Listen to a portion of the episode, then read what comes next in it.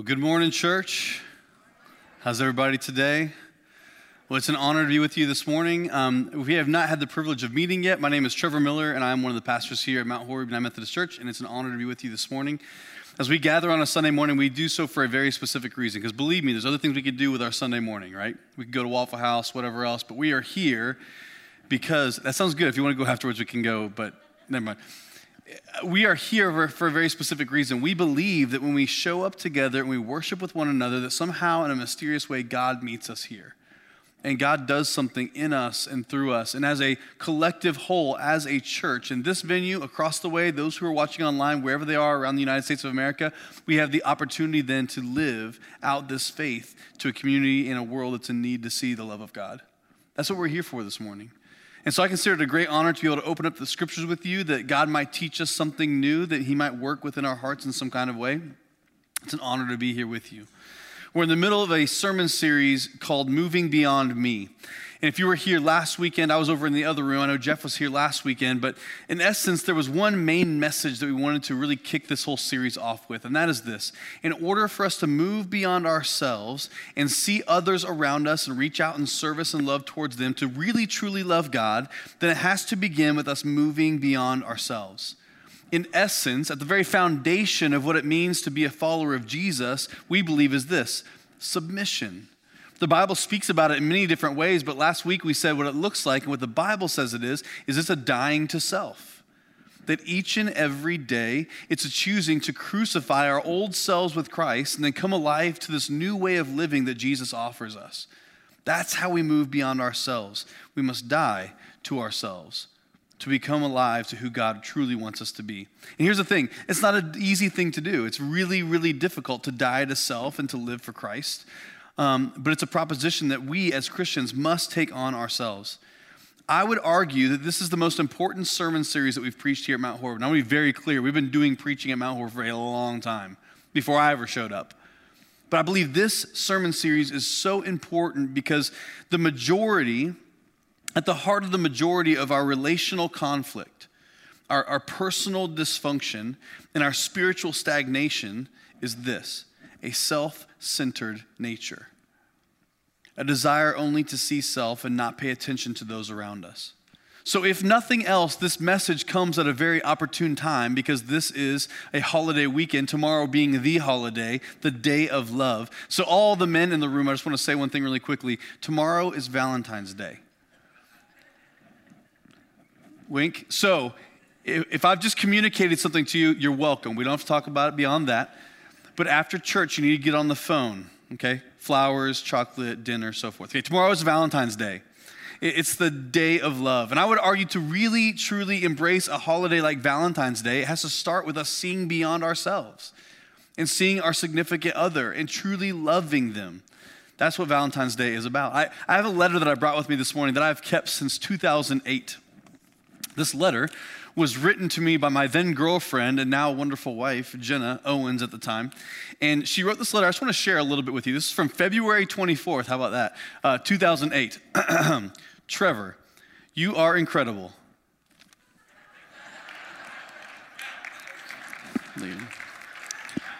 I'm just reading what it says, people. So she says, I have never in my life known someone like you. You're, I think it's a good thing. Uh, your endurance to go through week after week, the stuff that you go through blows my mind, and I don't think I realized how special of a person God, God has made you to be. I'll skip through all the mushy stuff, but there's other things within the letter. But at the very end, she says this I pray that we'll continue uh, to grow in our relationship together. I thank God every day for you, and I want to continue to be you to be the very best lilac you can be. It's an inside joke. I won't share it with you, but the last thing she says is this: I love you, Jenna. I love you. Now, tomorrow, when I give a Valentine's Day card back to my wife on Valentine's Day, I will close that letter in the exact same way I love you. It's the quintessential Valentine's Day greeting, right? It's printed on every conversation heart.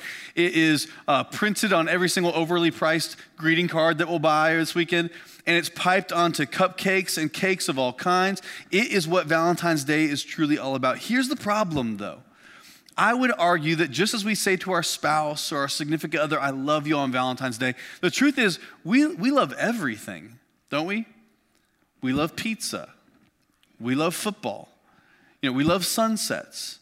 We love this. We love that. We love dogs. We love uh, Chipotle. Amen? We love all of these things, and yet we love our husbands. We love our wives. We love our children. We love our grandchildren. And ultimately, we, we love Jesus. Surely there's a distinction between these kinds of loves. Surely your love for pizza is different than your love for spouse. If not, we need to talk afterwards right away. Surely there's a difference here. This weekend, what I want to talk about this morning is, is love, because I would argue that our culture has lost the true meaning of love.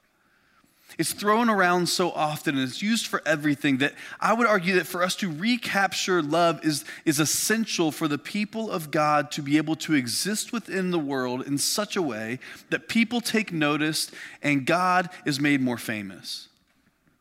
In order for that to happen, we have to recapture what real, true love looks like. And in order for us to move beyond ourselves, we have to start in the same place. So we're going to take a fresh look today at what the scriptures say, what they speak about the love of God for us. And then ultimately, the love that God gives to us and how it goes then to those around us. See, the Jewish people throughout the Old Testament were very concerned about their relationship, the way they related to Yahweh, to God. So, throughout the Old Testament, there's all kinds of writings about the way they would relate to this God uh, between themselves and Him. And so, throughout the Old Testament, there are commands, instructions, regulations, whole books dedicated to those things for what it looks like to relate to God in a way that honors Him and honors people. The, the problem is that somewhere along the way, throughout the Old Testament, with these commands, these regulations, uh, the people of God left deep love for God and instead took up legalistic rule following for God. It was no longer keeping these things because of a deep love for Him, it was a, it was a checking of the box. It was a doing the right thing so that we could just make sure that God is not angry with us and He's, and he's pleased with us.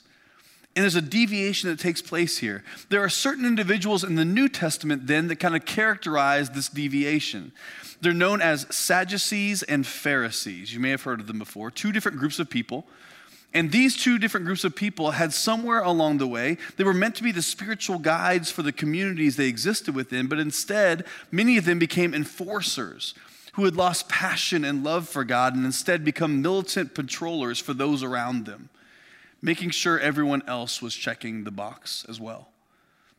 So, Old Testament to New Testament, there's a major shift that takes place here. Now, if you're a parent in the room or a grandparent in the room, you know what this is like. Because for me as a parent, I have three kids. I don't want my kids to listen, obey, and be in good relationship with my wife and I simply because they don't want to get in trouble. I don't want them to obey or be faithful simply because they're checking the box so they can do this thing they want to do later on. My hope and my prayer would be that my children would be so in love with my wife and I, we would so love them, and they would sense that so much that obedience and faithfulness would come because of that love relationship. This was the intention for God's people, but it got lost along the way.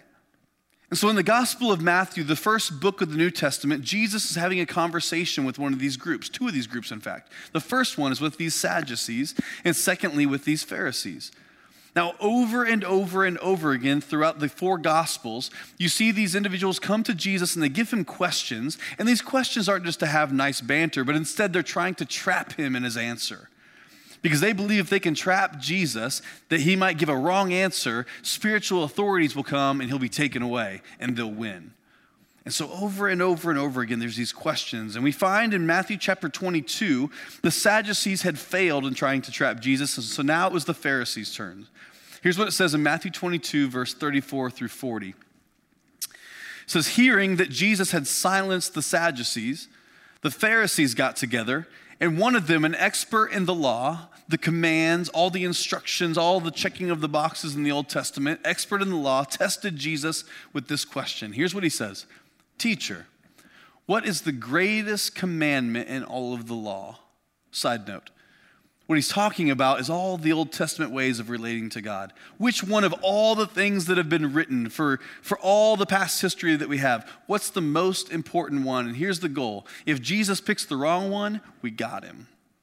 So, what's the most important, Jesus? What's your opinion? Jesus replied, Love the Lord your God with all your heart, and with all your soul, and with all your mind.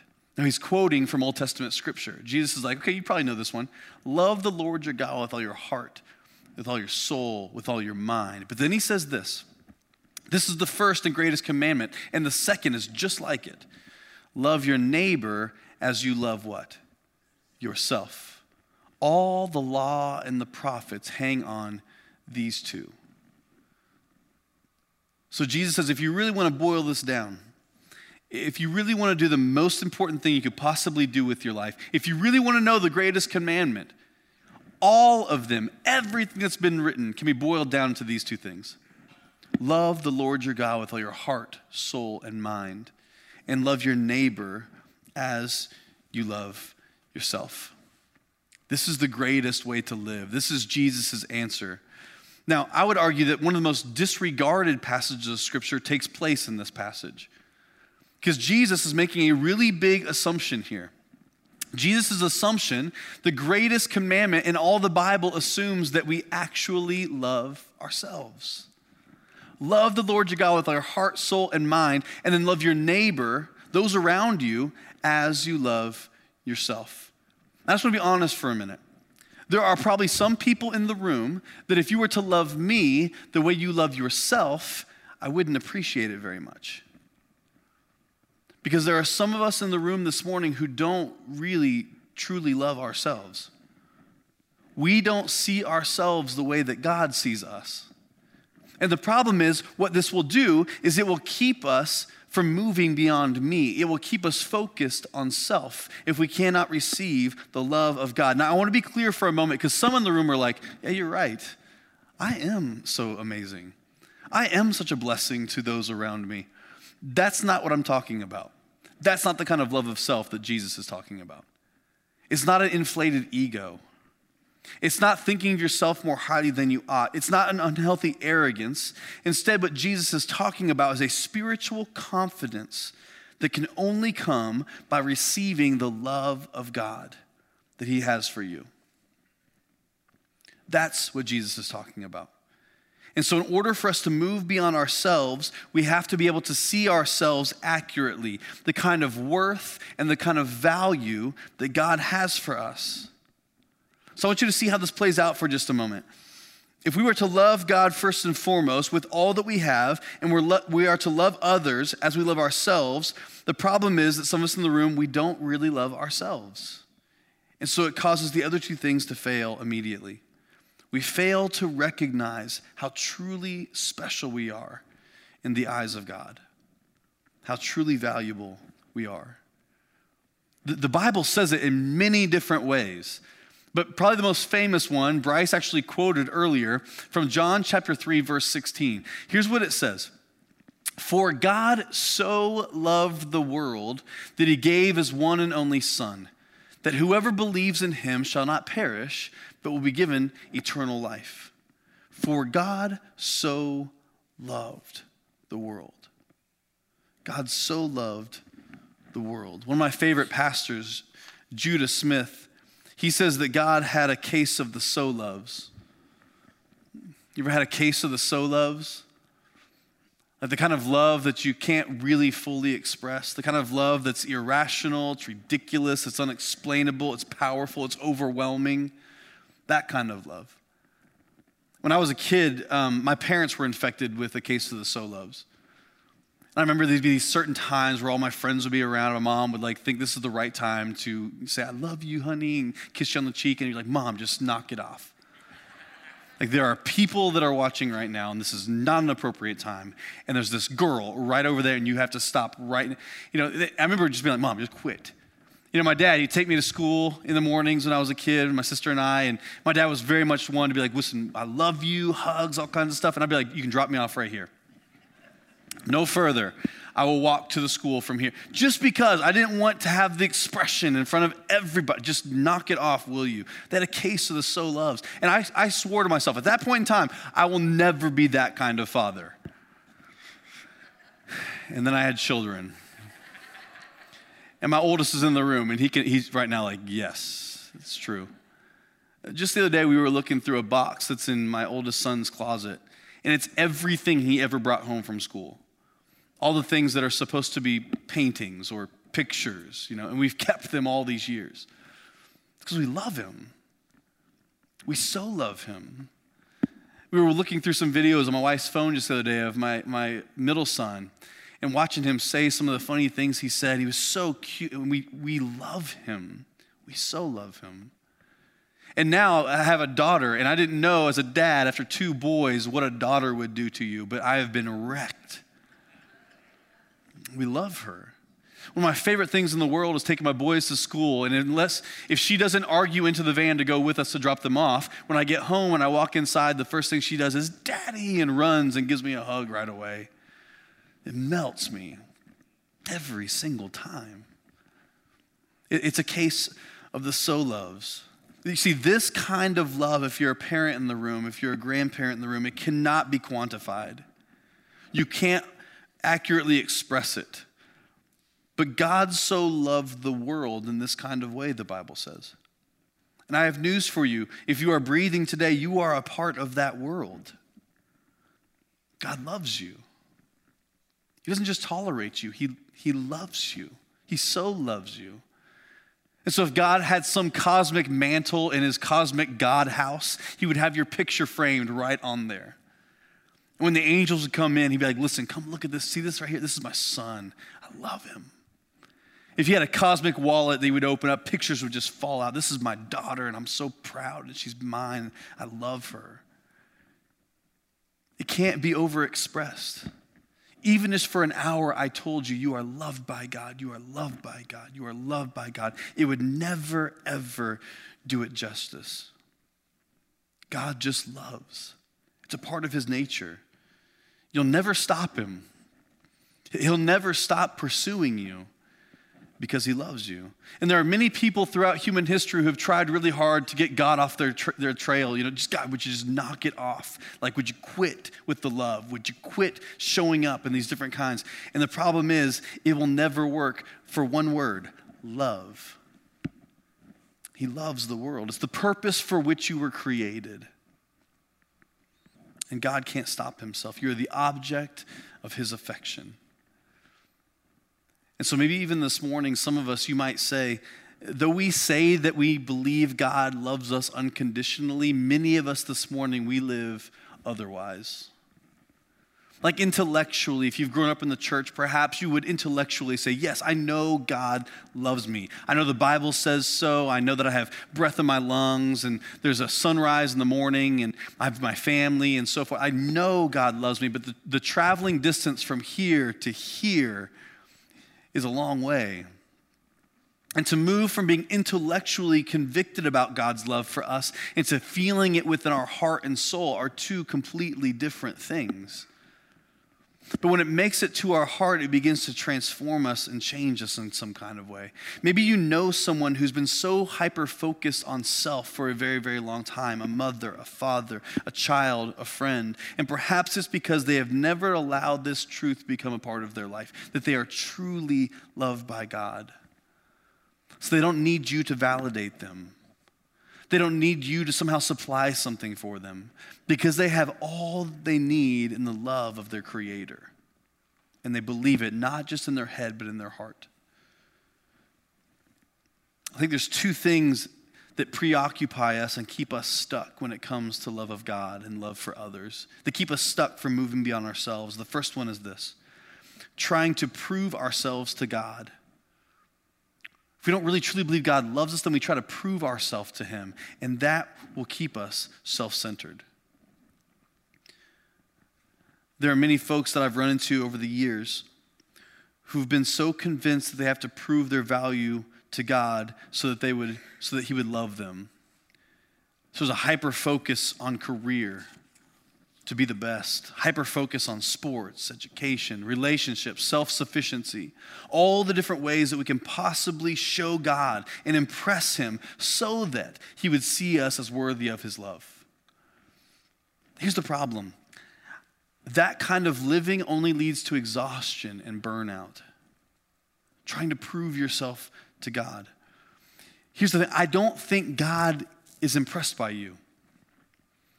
If you really think the God of the universe will be impressed by your GPA, I mean, do, do, you really think God of the universe will be impressed by your trophy case or your bank account? How many followers you have on social media? I don't think he's mesmerized by your Sunday morning church attendance. God is not impressed with you. He, he made the sun, the moon, and the stars. He's an infinite being who's existed for eternity past on into eternity future. He sees all, He knows all. He's not impressed by you, but He loves you. See, the thing that we are fighting for when we're trying to prove ourselves to God is something that we have already received. You can't earn it, it's already been given to you. Here's the way 1 John chapter 3 verse 1 says it. See what great love the Father has lavished upon what a great word, right? See what great love the Father has lavished on us that we should be called children of God. And that is what we are, the Bible says. God has lavished his love upon you.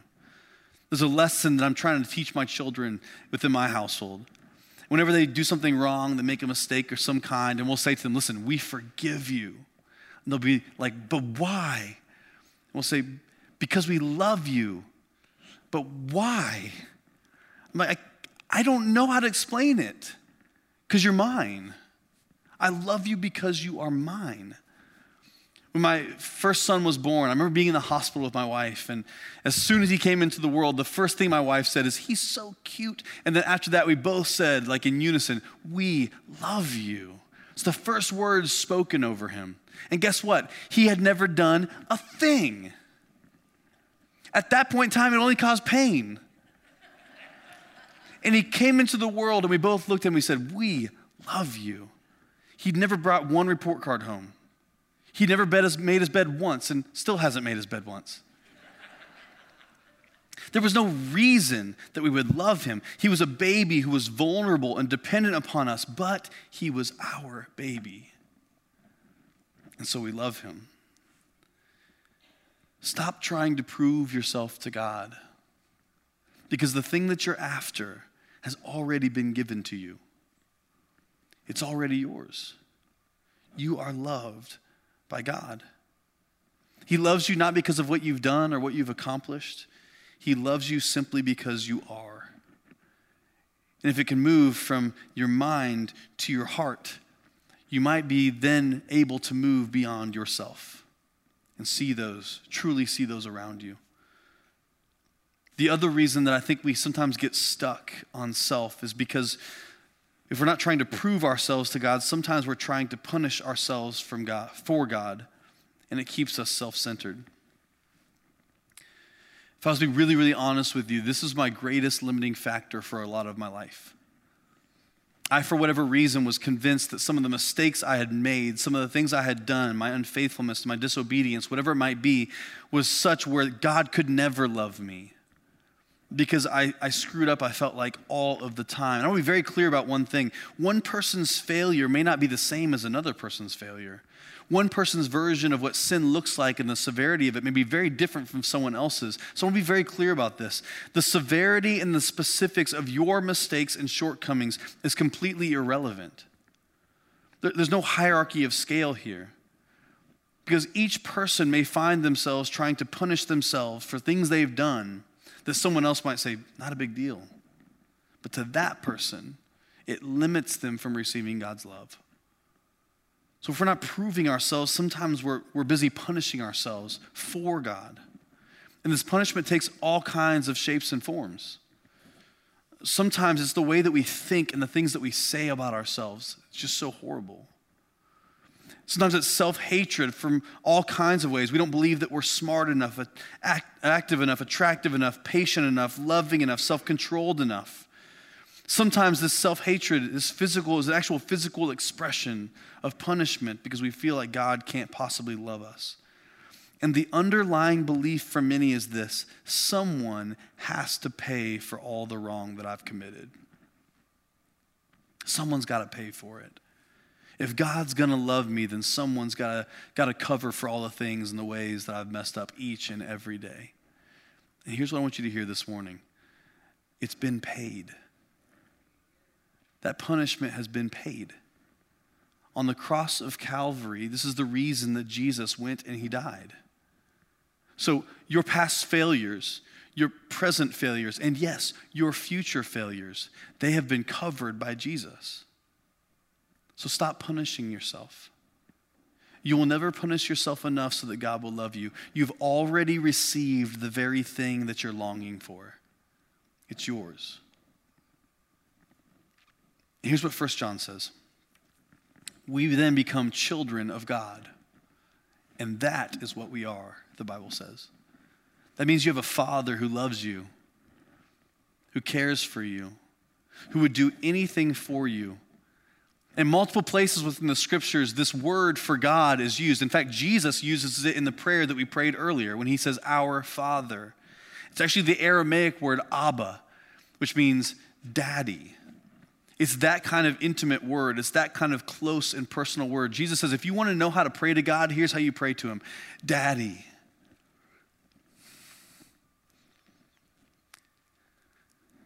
It's the kind of word that my kids say when they get hurt in the backyard. That's how we pray to God. That's the kind of close relationship that we can have with Him. Abba, Father, a term of endearment, incredibly personal. Author and speaker Brennan Manning tells a really great story about a priest from Detroit named Edward Farrell. And Edward goes to visit his uncle who lives in Ireland on his 80th birthday. And on his uncle's big day, he and his uncle decided to walk along this lake shore quietly at the dawn of the day. And at one point in time, as the sunrise was coming up, they stood there along the shore of the lake and they basked in the beauty of the rising sun. And then suddenly, without warning, he turned, and his 80 year old uncle began skipping and jumping down the beach at the ripe old age of 80, beaming and smiling from ear to ear. The nephew said, Uncle Seamus, you really look happy. And he said, Aye, lad, I'm very, very happy. Do you mind telling me why? The nephew says. And Uncle Seamus said this Yes, lad. You see, my Abba is very, very fond of me. He is very, very fond of me. You see, what Uncle Seamus knew, and that many of us in the room fail to recognize, is that our Father in heaven is very, very fond of you. He loves you. Tim Keller, author and writer Tim Keller, says it this way God sees you as you are loves you as you are and accepts you as you are. And by his grace, he does not leave you as you are. See, the love of God is not just the thing that accepts us and welcomes us in, but the love of God is actually the fuel, the motivation. It is the power that we need to become something completely different. It is the very thing that moves us beyond ourselves, the things that, that move us beyond me. And this movement is only possible by the power of God and His love at work within our life. We don't have the kind of willpower to change ourselves, it doesn't exist within us, it's not within our nature to make it happen. So instead, based upon week one, it's a submission to Jesus each and every day. And it's a reception of God's love that moves us into new ways of existing. One of the most powerful prayers that I learned in college from one of my mentors went like this. We would pray oftentimes together God, I can't even love you the way that I should apart from your love. I can't even respond to your love in a way that I should without you loving me first. God, I can't even love those within my family, my wife, at the time, my girlfriend, my children, whoever it might be, I can't even love them apart from your love. So would you so fill me? Would you so fill me that I would be able to love those around me because of your great love for me? One of my greatest joys in this church right now is because I've been here for a little bit of time. I won't tell you how long, 16 years. And I started when I was like 12 or something like that. I can't really remember. Uh, but after 16 years of serving at this church, one of my favorite things is there are students now who are getting married in this church who were middle school students with me when I first started here. It's one of my greatest joys to watch them grow and then be able to spend time with them in preparation for wedding day. So, one of my favorite things is to do is premarital sessions with these individuals as we prepare for their wedding day. And it's funny because we'll sit down, and I know many of them are expecting us to sit and like thumb through scripture the whole time as we talk about getting married. And I say at the very beginning, we're not going to be just looking at verse after verse after verse in this whole time together. We're not. Uh, but, but I want you to know that everything that we're going to talk about is couched in a very important principle that comes from the Bible, Matthew 22.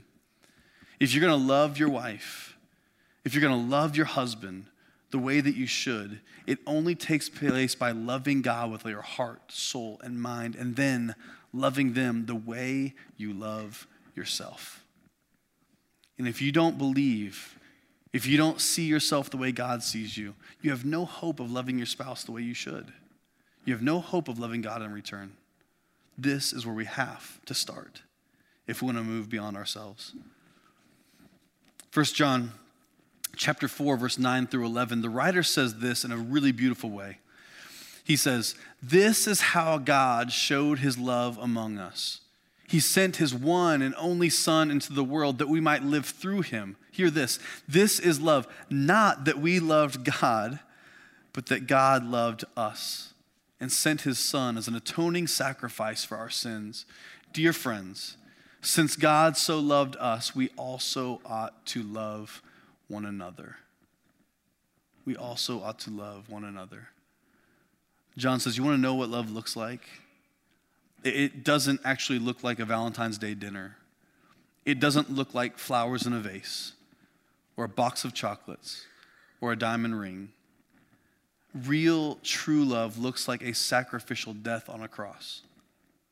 Jesus Christ, who gave up his life for us. And not that we loved God first, but that He loved us, the Bible says, while we were yet sinners, Christ died for us. This word love is used in 1 John chapter 4. And the funny thing is, in the Greek, there are four different words for love to express the kind of love that the writer is talking about. Now, oddly enough, in English, we have one word. So, how do you take four words and make them one word? Well, then you just apply it to everything. No wonder we love pizza and we love sunsets and we love all these things and we love our spouses and our children and so forth because the only way we know how to express it. But in the Greek, there is such a depth and a richness to expressing the kind of love the author is actually talking about. And in 1 John chapter 4, when he talks about the love of God, the love of Christ for us, here's the word he uses it's the word agape. Agape. And very simply, agape is a selfless and sacrificial love. That's what true love looks like. It's a love that gives, that doesn't need anything in return. It's the kind of love that, out of joy, gives itself to others and lifts them up. You see, God so valued you, saw you as so wonderful, saw you as so deserving of grace, that He was willing to give His only Son as a sacrifice, as an expression of agape love toward you. You are loved by God. One of my favorite books I've ever read. It was actually the book that kind of awakened me out of kind of my self centered, sulking, trying to make God love me. It was a book called The Ragamuffin Gospel. And in this book, there's a story that the writer tells about a young couple, a husband and a wife, who the wife had cancer in her face. And they went to the hospital to, to meet with some specialists about what they could possibly do for this woman. And the doctor said, Here's the deal. We, we have to do some surgery. In order to save your life, we're going to have to remove this tumor. But when we do this surgery, there's a high chance that we may have to cut some nerves in your face to save your life. And if we do, then one side of your face will forever droop the, the rest of your life. It won't ever be the same, it'll be broken. And the husband and the wife, they talked and they decided we have to go about it. No matter the risks, we have to make this happen. And so they decided to go ahead with the surgery. And so they had this surgery, and the, the woman was finished up, and they brought her back to the room to meet with her husband. And the doctor met them there, and he shared the bad news. The good news, we've saved your life, but the bad news is we had to cut some of those nerves in your face that we had talked about at the very beginning. And the woman looked in the mirror and she asked the doctor, Will it always be like this? And he says, Yes. Yes, it will. And before the wife could shed a tear, the husband said to her, I like it. It's kind of cute. And the writer says that he watched as this husband then bent down beside the bedside and he took his wife's face in his hands. And the doctor recounts that he watched as a young husband broke his lips to match hers. and kissed her broken mouth to show that their love could still work. That their love could still work. You see, Jesus' broken body and his shed blood matched our broken bodies because of sin to show that our relationship with God, our love of God and reception of love from God could still work. It's yours. It's already yours. You don't have to prove yourself. In fact, you can't prove yourself. You don't have to punish yourself. The punishment's already been paid. It's already yours. You see, the love of God is the very thing that moves us beyond me to reach out and care and concern to the world around us and to love God, truly love God in return. Would you pray with me? God, we come before you this morning. And first and foremost, God, I just want to say thank you.